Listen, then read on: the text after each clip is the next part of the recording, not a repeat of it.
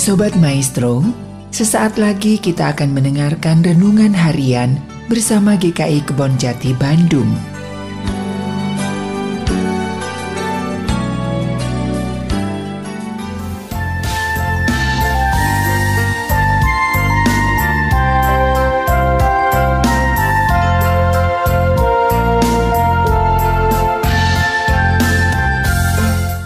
Saudara sekalian, jumpa kembali dalam renungan harian GKI Kebon Jati hari ini.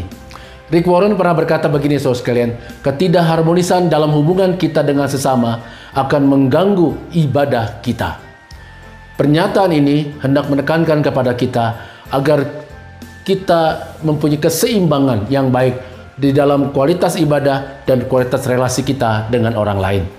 Nah, saudara sekalian, Tuhan Yesus di dalam salah satu bagian khotbah di bukit yang tercatat dalam Injil Matius pasal 5 ayat 23 dan ayat 24 berkata, Jika engkau mempersembahkan persembahanmu di atas mesbah, dan engkau teringat akan sesuatu yang ada dalam hati saudaramu terhadap engkau, tinggalkanlah persembahanmu di depan mesbah itu dan pergilah berdamai dahulu dengan saudaramu, lalu kembali untuk mempersembahkan persembahanmu itu. So sekalian, Nasihat Tuhan Yesus dalam Injil Matius pasal 5 ayat 23 dan ayat 24 sangat jelas. Ketika seseorang memiliki hubungan yang sedang bermasalah, ia harus segera berdamai. Hubungan yang bermasalah bisa terjadi karena orang lain yang melakukan kesalahan kepada kita atau sebaliknya, kita yang melakukan kesalahan kepada orang lain entah kesalahan itu dilakukan oleh orang lain terhadap kita atau kita yang melakukannya kepada orang lain. Nah, sebagai pengikut Kristus, kita dipanggil menjadi inisiator terjadinya perdamaian. Ingatlah, saudara sekalian, bahwa Tuhan Yesus pernah berkata, "Berbahagialah mereka yang membawa damai, karena mereka akan disebut anak-anak Allah." Itu terdapat dalam Injil Matius pasal 5 ayat yang ke-9. Teruskan kata sebab itu pada awal ayat 23 memperlihatkan bahwa untuk memahami dengan baik ucapan Yesus di Injil Matius pasal 5 ayat 23 sampai dengan 24 ini kita harus melihatnya dalam kaitannya dengan ayat sebelumnya yaitu ayat di ayat ke-20 di mana Yesus meminta pendengar dan para muridnya agar hidup keagamannya lebih baik dibandingkan para ahli Taurat dan orang-orang Farisi. So sekali maksud ucapan Yesus ialah agar hidup keagamaan kita tidak sekedar melakukan apa yang menjadi aturan dan kebiasaan, tetapi tanpa pemahaman dan makna yang tepat, sehingga tidak menghasilkan sikap dan tindakan yang benar dan jadi berkat. Hidup keagamaan kita tidak boleh terpisah dengan kehidupan kita sehari-hari. Iman dinyatakan dalam praktek kehidupan sehari-hari, saudara sekalian. Nah, saudara sekalian, ketika terjadi konflik, jangan biarkan tanpa solusi. Karena konflik yang tak terselesaikan akan menjadi racun yang ganas yang mematikan persatuan keluarga, mematikan persekutuan dengan saudara seiman dan persekutuan dengan sesama kita lainnya. Inisiatif meminta maaf dengan tulus adalah cara yang efektif untuk memperbaiki hubungan yang rusak.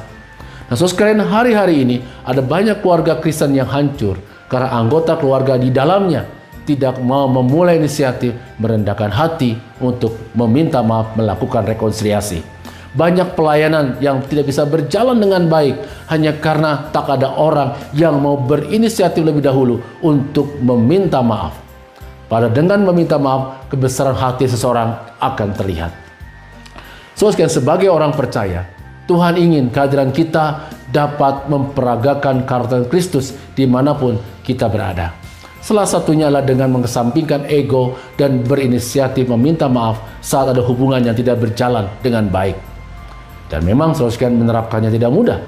Tapi pada saat kita mengambil langkah iman untuk melakukannya, percayalah, bukan saja hubungan kita yang akan dipulihkan, tetapi karakter kita juga akan semakin bertumbuh dewasa, semakin seperti karakter Kristus, yaitu menjadi pribadi yang membawa damai dan menciptakan damai. Dan bukankah itu juga menjadi tujuan hidup kita sebagai orang beriman? So sekalian, permintaan maaf memang bukan hal yang mudah untuk dilakukan karena diperlukan sebuah sikap rendah hati untuk mengakui kesalahan kita. Memaafkan memaafkan pun bukan hal yang mudah karena diperlukan kebesaran hati untuk membuka hati bagi orang lain yang pernah melukai perasaan kita. Apa yang dapat menjadi penghambat atau menjadi hambatan bagi kita untuk dapat memulai inisiatif meminta maaf kepada orang lain? Yang pertama adalah perasaan gengsi perasaan malu untuk memulai sesuatu yang baik datang kepada orang lain mengatakan ke, mengatakan dan mengakui kesalahan yang sudah kita lakukan. Ada perasaan gengsi untuk menyatakan bahwa kita pernah berbuat yang salah kepada orang itu. Yang kedua, karena merasa diri paling benar. Orang yang merasa diri paling benar tidak akan pernah bisa melihat kesalahan yang pernah dibuatnya pada orang lain. Orang yang merasa diri paling benar akan sangat sulit melihat apa yang menjadi kekurangannya yang sudah pernah lakukannya kepada orang lain. Dan yang ketiga, saudara sekalian, mengapa orang sulit meminta maaf? Karena orang itu khawatir pertahanan psikologisnya jebol. Beberapa orang segan memulai perdamaian dengan orang lain, datang meminta maaf pada orang lain karena cenderung merasa nyaman meluapkan emosinya dengan rasa marah, tersinggung, atau jaga jarak.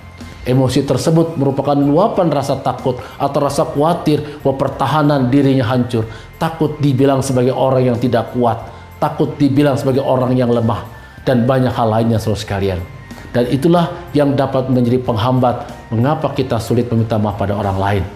Nah saudara yang terkasih, kapan pun kita menyinggung dan melukai perasaan orang lain, keluarga kita, teman kita, sahabat kita, atau rekan sepelayan kita, mulailah membangun perdamaian dan berdamailah. Karena jika kita mengakui kesalahan kita, kita akan terhindar dari pertengkaran yang sia-sia. Selain itu, di dalam diri kita juga tidak akan ada akar kebencian dalam hati kita kepada orang lain yang bisa mendorong kita untuk melakukan perbuatan-perbuatan yang jahat yang nantinya akan merugikan dan merusak kehidupan bersama kita. Saudara sekalian, bagi Yesus, apa yang menjadi persembahan hidup kita kepada Tuhan tidak hanya berupa materi atau berupa uang, tetapi juga sikap hidup keseharian kita sebagai persembahan yang kudus, yang benar, dan yang berkenan kepada Allah. Nah, bagaimana kita dapat memberikan kehidupan kita sebagai persembahan yang hidup, yang kudus, dan yang berkenan kepada Allah jika di dalam hati kita ada ganjalan dalam berrelasi dengan orang lain? Bagaimana kita bisa mempersembahkan kehidupan kita kepada Allah seutuhnya jika hati kita masih dikuasai oleh kebencian kepada orang lain dan oleh karena itu kita tidak hidup damai dengan orang lain?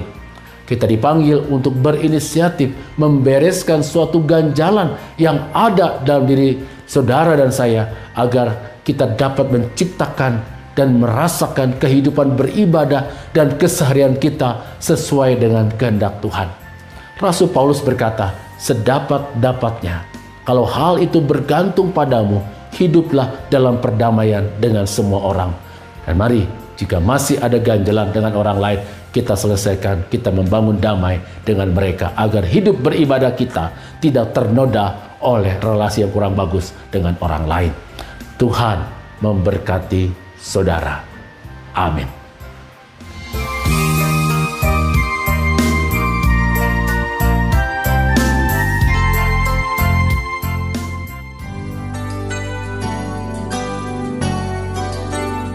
Sobat Maestro, Baru saja Anda mendengarkan renungan harian bersama GKI Kebon Jati Bandung. Tuhan Yesus memberkati.